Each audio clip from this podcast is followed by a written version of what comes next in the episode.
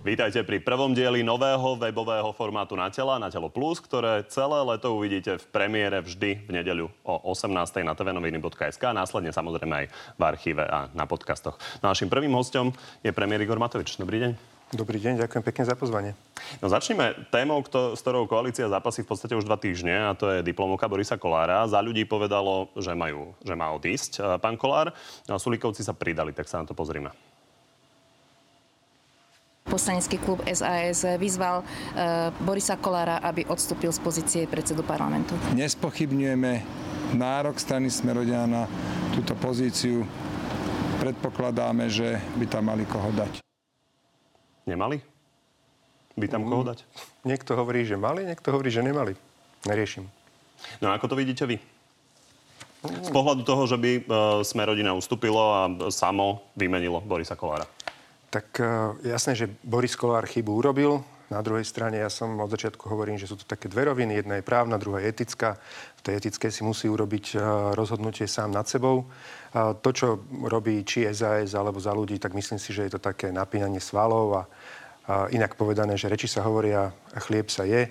Myslím si, že nakoniec to dospeje možno do nejakého hlasovania a budú tak poslušne hlasovať jedna radosť. Mm-hmm. V mhm. rozpore s tým, čo teraz tvrdia. Tak k tomu, čo čakať vlastne začiatkom mm. budúceho týždňa, keďže začína parlamentná schôdza, sa dostaneme o chvíľočku. Ešte sa ale poďme pozrieť na tie vaše argumenty, lebo vy ste vlastne prehodili zodpovednosť e, z Borisa Kolára na ministrov pani Kolíkovú a pána Grelinga s tým, že majú zistiť, ako by sme teoreticky mohli odobrať e, diplomovky za posledné roky všetkým, ktorí nejakým spôsobom plagiovali. A vy ste asi zaregistrovali, že to znieslo rôzne porovnania, napríklad, že keď niekto niečo ukradne, tak vlastne budeme preverovať, či všetci neukradli, aby sme mu neukrúdili.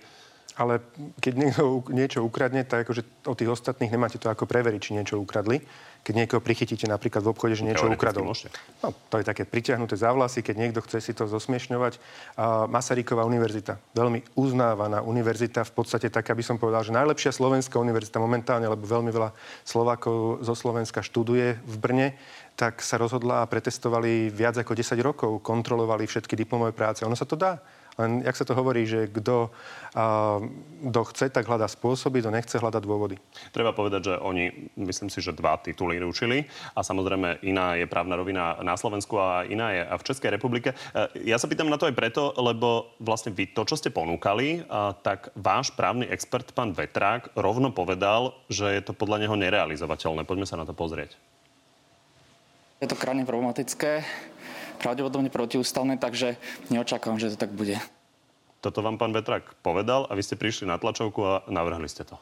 Nie, ja som povedal, ja som ani nie, že navrhol, ja som hovoril o možnostiach. Povedal som, že pán minister školstva z SAS zo strany, ktorá kritizuje, pani ministerka spravodlivosti zo za ľudí, zo strany, ktorá kritizuje, nech sa páči, nech si sadnú a nech splňa domácu úlohu a nech nájdu cestu, ako, ako vieme odoberať falošne získané tituly aj do minulosti. A keď ten výsledok bude taký, že zoberieme všetkým, zoberieme, keď ten výsledok bude taký, že nezoberieme nikomu a môžeme ísť iba do, dopredu, oni musia prísť a povedať odpoveď. Čiže ja som nehovoril, že ideme automaticky brať. Oni musia prísť ako zodpovední ministri s odpovedou. Dobre, a ak by mali treba zvoliť tých strán pocit, že vy prehadzujete z Borisa Kolára zodpovednosť na tieto strany, tak prečo by sa milili? Vôbec by sa nemýlili, ale tak je to spravodlivé. Lebo je tu minister školstva, pod koho to spadá vysoké školstvo, pod neho to spadá. A ministerka spravodlivosti. Chceme nájsť spravodlivé riešenie. Nech sa páči, nech sa dohodnú a nech predstavia celému Slovensku, že ako teda ideme ďalej a či môžeme ísť aj do minulosti a teda, že či tam môže byť aj nejaká retroaktivita. No ešte definitívne, aby občania tomu rozumeli, že prečo tak uh, razantne bránite pána Kolára, lebo treba povedať, že občas sa zdá, že ho bránite viac, ako sa bráni on sám. A čím to je? Máte pocit, že mu naozaj je krivdené? Ľuďom som pred voľbami slúbil aj naše hnutie, že zákon musí platiť pre každého rovnako. A v tomto prípade mi to už v niektorých chvíľach pripadalo, že, že to je taká selektívna spravodlivosť. Vybrali sme si jedného a voči nemu chceme, aby bola spravodlivosť vyvodená, ale zároveň na tých ostatných si prižmurujeme oči. A to nie je zákon, aby platil pre každého rovnako. Čiže pre mňa je o mnoho lepšie počkať 3 mesiace, prijať zákon a povedať, že až všetko to ideme očistiť. A keď v tom balíku bude Boris Kolár alebo ja, vybavené, spravodlivé, lebo zákon platil pre každého rovnako. No a keď v tom balíku nebude nikto, lebo sa povie, že je to retroaktívne? Bohužiaľ, budú si musieť zodpovednosť zobrať na seba tí reprezentanti politických strán, ktorí strašne tu bijú, bijú sa do hrude, ako chcú spravodlivosť a na konci povedia, že hop, asi by to bolo retroaktívne.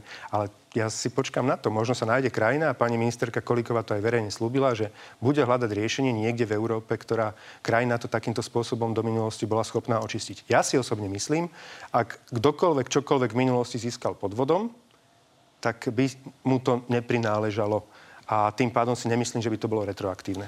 No a Poďme k tomu, čo ste hovorili, že čo sa môže stať a napínanie svalov. Poďme sa pozrieť, čo povedal Boris Kolár k teoretickému riešeniu. Môžeme potom odísť úplne akože z vládnej koalície. No, je toto obojstranné napínanie svalov a vlastne prakticky to dopadne tak, že napríklad SAS za ľudia pomôžu k tomu, aby sa o tom diskutovalo, ale potom odídu zo sály, lebo treba povedať, že na odvolanie predsedu parlamentu treba 76 hlasov, takže to nestačí nejaká väčšina tých, čo sa pozbierajú. Takže bude sa o tom debatovať, ukážu, že sú iní ako bývalá koalícia a potom vo finále teda pán Kolár ostane, neviem, ako sa to volá, že Vlk City a Koza celá? Mm, ja predpokladám, že ani za ľudí, ani SAS nebudú mať odvahu položiť vlastnú vládu, že bude to také trošku divadielko na ľudí. Že oni budú hovoria, sa... že to nie je pokladanie vlastnej vlády. Čo? Že pána Kolára pokojne môže S, e, Smerodina vymeniť za niekoho iného. Však keď e, príde isté k istému, bude sa o tom hlasovať napríklad, možno aj e, tento týždeň. A keď zahlasujú, keď sú tak presvedčení, tak zahlasujú. A Boris Kolár odíde a z funkcie predsedu parlamentu ale ja som si na 100% istý, ako poznám Borisa Kolára, že zároveň Smerodina odíde z koalície. Dobre, takže najpravdepodobnejšia alternatíva je, že teda bude sa o tom nejako diskutovať v parlamente, ale vo finále pán Kolár nepadne. Ja predpokladám, že na konci SAS aj za ľudí stiahnu chvost a bola to len taká hra na ľudí. Ja len upozorním, že my túto reláciu predhrávame, lebo vy máte v programe napríklad aj summit, takže robíme to vo štvrtok. Teoreticky sa ešte môže uh, niečo stať. Napríklad pán Kolár by mohol povedať, že sa vzdáva funkcie, to asi nepredpokladáte? Že by do, del- uh, do nedele niečo také zaznelo? Ja si myslím, že budeme aj v nedelu aktuálni. No a ešte možno také hodnotenie politické. Vy chápete SAS za ľudí, že sa stávajú proti tomu kvôli tomu, že teoreticky ich voliči im to môžu vyčítať viac ako samotnému Borisovi Kolárovi, lebo môžu byť na to citlivejší. Hmm, to, si, to si myslím aj, že to je pravda. Myslím, že na tejto kauze Boris Kolár medzi svojimi voličmi nestratil skoro nič z SAS a za ľudí sa snažia takýmto spôsobom to nejako uhrať a tváriť sa teda ako zásadovo by chceli a chceli niečo dosiahnuť a ako majú ten zásadový názor, ale hovorím ešte raz, e, myslím si, že na konci, keď príde isté k istému, tak to bude presne opačne, ako sa dnes tvária. A pán Kolár sa cíti dotknutý tým postupom Richarda Sulíka a hovorí, že v podstate Richard Sulík si chce splniť svoj sen nemať vládu s Borisom Kolárom, vraj vám to navrhoval už od začiatku. Mm, áno, navrhoval. No a ešte poslednú vec. Peter Pellegrini má vlastne novú stranu, ktorá by mala disponovať minimálne 11 poslancami. Keďže sa dejú takéto otrasy v rámci koalície, je vylúčené, že by ste akokoľvek nahradili touto stranou Petra Pellegriniho akúkoľvek z tých strán, ktoré tam máte teraz? Ja som pred voľbami slúbil, že nepôjdeme po voľbách ani so Smerom, ani s rôznymi uh, pohrobkami Smeru, alebo nejakými odídencami, odnožami, alebo nejakými zrazu novými politikmi, ktorí 20 rokov kryli chrbát mafie a vy, založia si nejakú novú stranu. Um, určite nepôjdeme s Petrom Pelegrinim. Takže ak sa opierať o Pelegriniovcov, tak radšej predčasné voľby. Ak by to naozaj dopadlo tak, čo, k čomu to tlačí SAS a za ľudí, že aby sme rodina odišla z koalície, tak budeme mať 78 poslancov väčšinu a myslím si, že budeme mať tak do, do konca augusta. Prídeme na septembrovú schôdzu a zistíme, že troch poslancov nám kúpili. Je to jednoducho hlúposť. Keď chceme, aby táto koalícia vydržala, sme rodina musí zostať v koalícii. Poďme na ďalšiu aktuálnu vec a to sú zmeny v polícii. Pán Milan Lučanský, prezident policajného zboru, vám to uľahčil, nemusíte meniť zákon. Vlastne povedal, že odíde sám a po, poďme sa pozrieť na to, čo povedal k tomu. Nesúhlasím s politizáciou e, policajného zboru, nesúhlasím e, s vedením e, ministerstva vnútra a spôsobom alebo smerovaním, e, akým policajný zbor ide. Ako to vnímate? Pán Lučenský v septembri, v oktobri vstúpi do strany Petra Pellegriniho, začal politickú kampaň. To vám hovorím. Mám asi svoje informácie a čo sa týka politizácie policajného zboru. Keď pán Lučanský o tom hovorí, tak je to veľmi smiešne. Pána Lučanského vybrala čisto politicky nominovaná akože výberová transparentná komisia, kde absolútnu väčšinu nominoval vtedy ešte tuším pán Kaliňák, alebo Saková, teraz už neviem jeden alebo druhý. Saková. Pani Saková. Takže pán Lučanský je de facto politický nominant, čiže žiadnu inú politizáciu nevidím. Dobre. V každom prípade videli ste čísla dôvery v policie, v policiu, takže je jasné, že asi by ste chceli, aby boli vyššie, takže asi by ste mali nejakým spôsobom reflektovať aj to, čo si myslia voliči týchto dnes opozičných strán. A vyberiete teda niekoho, kto bude natoľko dôveryhodný, že bude dôveryhodný aj pred voličmi týchto strán? Mojím osobným cieľom aj vo všetkých oblastiach sú také dve skupiny politikov, aj v dnešnej koalícii. Sú ľudia, ktorí hovoria, že očistíme systém tým, že dosadíme svojich ľudí a tí budú lepší a tým pádom vlastne zlepšíme celkovo fungovanie čohokoľvek, či súdnictva, alebo policie, alebo verejného obstarávania. Ja som skorej za systémové zmeny, čiže ja sa skôr teším na to, že v priebehu leta naozaj spravíme dobrú reformu policie, prizveme samotných policajtov k tomu, aby sme tú reformu spoločne robili. V septembri ju predstavíme aj s cestou, ako vybrať e, dobrého človeka do vedenia policajného zboru. Ale uznávate, že ten nositeľ zmeny bude najmä ten, kto bude na čele tej policie? Samozrejme, je najviac na očiach. Dobre, tak pozrime sa na to, že často sa hovorí o vyšetrovateľovi Gorily, Lukášovi Kyselicovi, o šéfovi týmu Kuciak Petrovi Juhásovi. Toto sú napríklad že dôveryhodné mená, ktoré by dokázali obstať? Čisto v tejto veci dôverujem ministrovi vnútra Romanovi Mikulcovi a myslím si, že nájde cestu k tomu, aby to bol naozaj dôveryhodný človek v policajnom zbore. Ak ja by som teraz kohokoľvek lustroval, a či už pozitívne alebo negatívne, verejne, tak asi by som tomu človeku nepomohol. No mohol by to byť napríklad Lukáš Kyselica, ak kandidoval za Oľano? Ja si osobne myslím, že by to nebola dobrá cesta. Takže mal by to byť niekto aktívny v policii. Mm, mal by to byť niekto určite, či aktívny v policii, alebo v minulosti aktívny v policii, jednoducho človek so skúsenosťou v policii. Dobre, určite by nebola dobrá upratovačka za prezidenta policajného zboru. Isté, ja som skôr hovoril o tom, či je aktívny dnes, alebo aktívny v minulosti. A to ste mi celkom nahrali ešte jedno meno, ktoré sa v kulároch spomína, je meno Jaroslava Spišiaka, bývalého policajného prezidenta. To je človek, ktorý si viete predstaviť, že by ste tam mohol sadnúť? Ja si myslím, že pán Spišiak už jednu šancu mal a stačilo. No dobre. Tak e, kedy bude nový šéf policie? Nám aspoň povedzte. Definitívne. Mm, bude ja, to do leta? Ja teda oso- do konca leta, myslím. Ja osobne aj od Romana Mikulca chcem, aj od ostatných e, našich ministrov, aby leto sme využili naozaj na zásadné reformy, na, na urobenie zásadných reforiem a naozaj tak v takom duchu, že s ľuďmi a pre ľudí. A predpokladám, že teda začiatkom septembra by mala byť predstavená aj samotná reforma aj s cestou k novému policajnému prezidentovi. Takže až na jeseň budeme mať nového policajného prezidenta. Tak september je aj, aj leto a jeseň čiastočne. Takže no tá voľba bude myslím, prebiehať, že, predpokladám, že, niekedy, to bude... Niekedy začiatkom uh, jesene by sme ho mohli... S verejným vypočutím. A ešte zastavme na chvíľu u pána Kováčika. E, s ním ste ešte stále netelefonovali? Nie, netelefonovali, iba som počul celkom zaujímavé skutočnosti. Aké? No, že bol nejako preverený. Bola mu otvorená previerka a MBU a že vraj 4 krát odmietol priznať detektor lži. To je akože dosť povážlivé. On sa vyjadroval k tomu, že absolvoval kompletne tú previerku. Podľa mojich informácií nie. Dobre, v každom prípade eh, pán Kováčik doslúži svoje funkčné obdobie? Ak eh, neobhají previerku, nedoslúži. Vtedy by ste ho odvolávali? Nie, vtedy bude zo zákona odvolaný. Stratí, Richard... stratí, stratí previerku na prísne tajné, tým pádom nemôže robiť predsa špeciálneho prokurátora. Áno, bez petečkovej previerky určite nie. A Richard Sulik hovoril, že na prelome rokov by ste teda vybrali nového špeciálneho prokurátora. To sadí.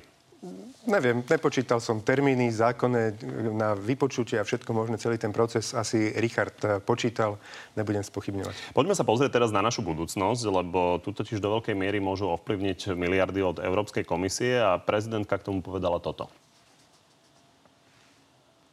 Práve teraz máme jedinečnú príležitosť posunúť Slovensko o generáciu vpred.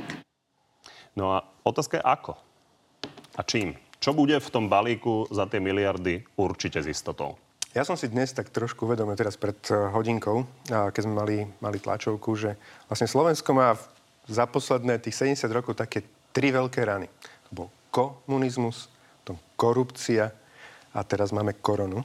Ale zároveň si myslím, že tá korona nás prinúti k tomu, aby sme, aj viaceré reformy, ktoré sme chceli robiť počas týchto 4 rokov, aby sme ich urobili o mnoho, o mnoho rýchlejšie. Lebo v podstate aj tie podmienky Európskej komisie na čerpanie týchto prostriedkov, ktoré zatiaľ nie sú dohodnuté definitívne samozrejme, len sú taký, taký predbežný nejaký nástrel, tak e, nás tlačí k tomu, aby sme tie prostriedky a reformy, poprvé reformy zrealizovali čím skôr a tým pádom aj, aj tie prostriedky na to vyčerpali si z Európskej komisie čím skôr. A ja by som chcel naozaj, aby toto leto bolo také reformné leto pre Slovensko. Po 30 rokoch si to Slovensko zaslúži. A nádherná sála je jazdiareň, na hrade krásna konferenčná miestnosť, priamo v tej miestnosti sú keltské pamiatky. Myslím, že krásne miesto na to, aby to bola konferenčná reformná sála Slovenska. Chcem tam zorganizovať eh, približne 30 konferencií v priebehu leta, verejnosti prístupné, online vysielané, kde v podstate výsledkom budú pracovné skupiny a vo finále v oktobri materiál, ktorý odozdávame Európskej komisii ako teda reformný plán pre Slovensko. Čo je váš vklad do tej debaty? Vy ste spomínali napríklad rómskú reformu, to predpokladám by bolo nejaké budovanie škôlok, to nie je veľmi drahé. Môj vklad do tej, ref, do tej debaty je ten, že naozaj chcem ustražiť poprvé termín, aby sme stihli termíny. Chcem dať dokopy tých najlepších možných ľudí, akí na Slovensku sú, tým, že ich verejne pozveme a naozaj bude dovolené aj politikom, aj z jednej, aj z druhej strany prísť a zúčastniť Igor Matovič nemá vôbec žiadnu predstavu, ako chce reformovať Slovensko? Nerozumiem, o čom teraz hovoríte. Môj vklad ako premiéra v prvom rade je zorganizovať eh, tie, eh, tie konferencie, ktoré nikto ne, si zatiaľ nezobral eh, na plecia. Čiže to je prvá vec. Ja samozrejme, že mám predstavu o tom, ako, ako zreformovať, ako si vybudovať kanalizácie po Slovensku, ako dotiahnuť všade vodovody, lebo my si dnes s prepačením polovičku našich fekálí púšťame do spodných vôd a tvárime sa, aké sme strašne zelení a podobné veci. A samozrejme digitalizácia, a vytvoriť podmienky na Industry 4.0, aby to jednoducho chceli prísť investor, lebo my dnes začíname trošku byť zaostávať za okolitými krajinami. A áno, zamysleť sa nad tým, ako dotiahnuť optiku do domácnosti, najmä rodinných domov, kde tá optika dnes nie je. To je takisto obrovský projekt. A, tak, a takýchto tých reforiem dielčí na konci si myslím, že ich bude možno 20-25 a z tých budeme musieť vybrať možno vo finále 10 a rozhodnúť sa tieto zrealizovať. Každopádne, ak by sa nám nepodarilo nejako zásadne natiahnuť čas, počas ktorý by sme mohli čerpať tieto prostriedky, bude to mimoriadne náročné. Lebo to v niektorých rokoch bude 3-4 násobne viac, ako sme boli schopní ročne čerpať európskych zdrojov. Inými slovami, treba robiť asi projekty, ktoré sú už nejakým spôsobom predpripravené, aby sa to vôbec stihlo. Nie sú pripravené na toto projekty. A ak by sme chceli ísť cestou malých, drobných nejakých projektíkov, nemáme šancu. To musí byť 10 obrovských projektov, kde si povieme, že áno, Ideme si vybudovať komplet všade kanalizáciu a vodovody, tam, kde na Slovensku nie je, jeden obrovský projekt. Všade natiahnuť e, optické siete do všetkých domácností, kde optické siete nie sú.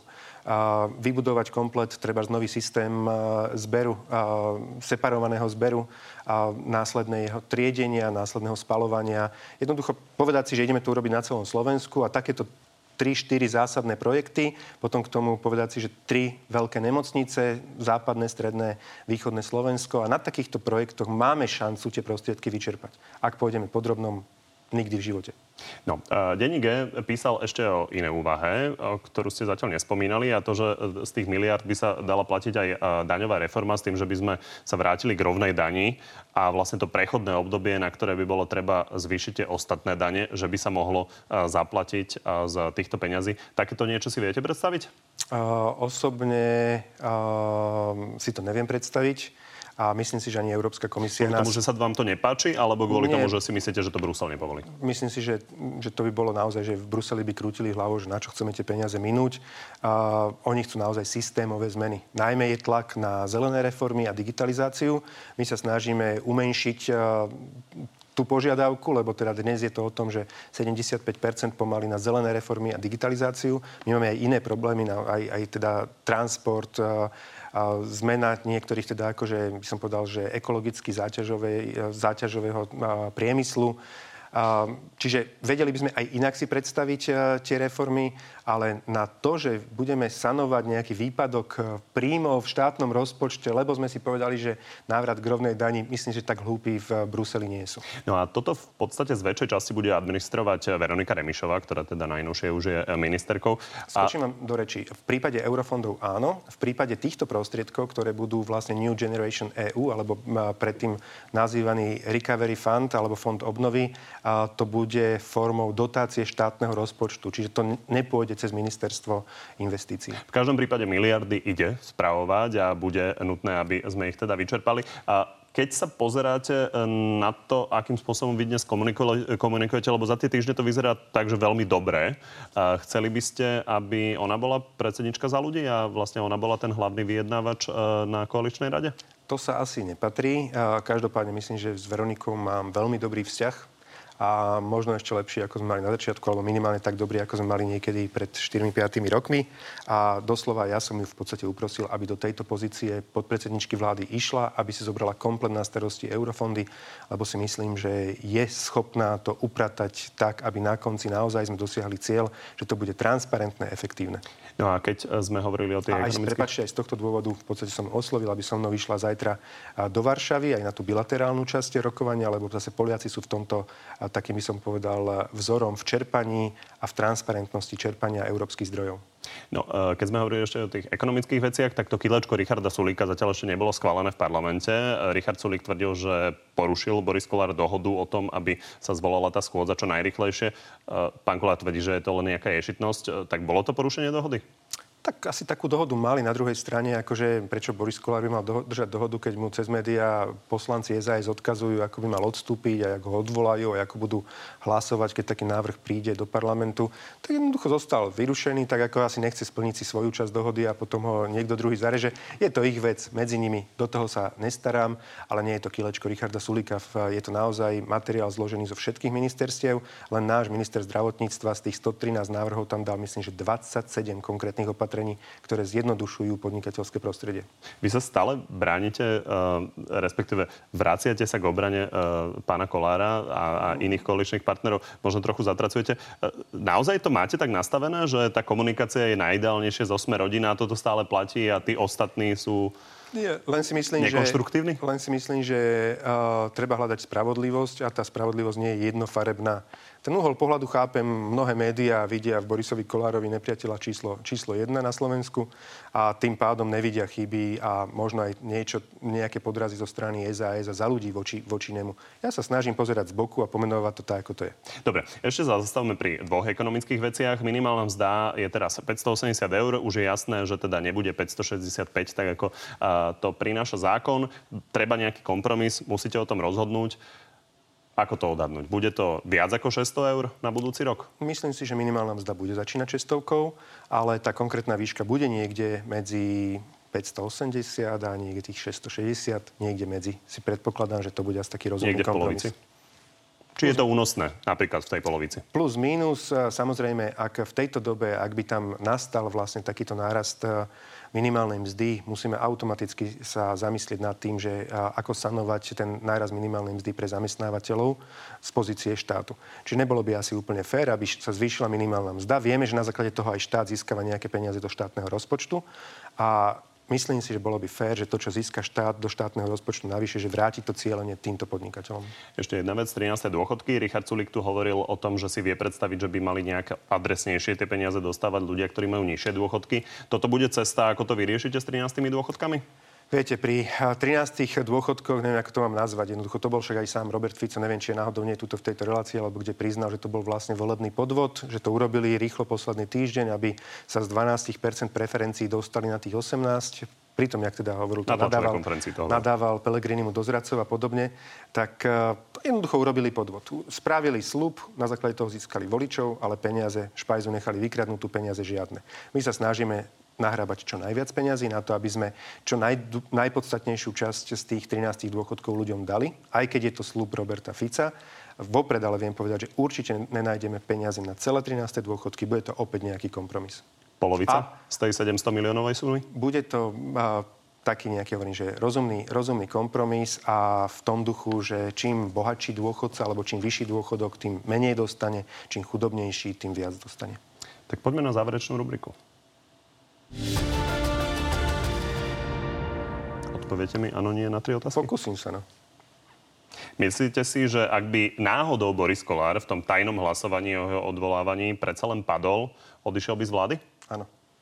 Predpokladáte, že za vašej vlády sa vrátime k rovnej dani vo výške 19 Nie. A Anna Záborská prišla so zmenami pravidel interrupcií, ktoré neobsahujú tvrdé zákazy a de facto pomerne ľahko by mali prejsť. Máte od nej prísľub, že dovolie už sprísňovanie potratov nebude navrhovať? A nemám taký prísľub, ale Anna Záborská je rozumná žena a mrzí ma to, čo s nej vytvárali médiá, niektoré. Bude navrhovať sprísňovanie potratov podľa vás? Mm, myslím si, že bude sa snažiť nájsť rozumný kompromis a tým, čo teraz predkladá, je rozumný. To je rozumný kompromis. Tak vám ďakujem. Ja ďakujem za pozvanie. Všetko dobre. No a ďakujem aj vám a vidíme sa a počujeme sa opäť v nedelu o 6. večer na TV novinách alebo v archíve a v podcastoch.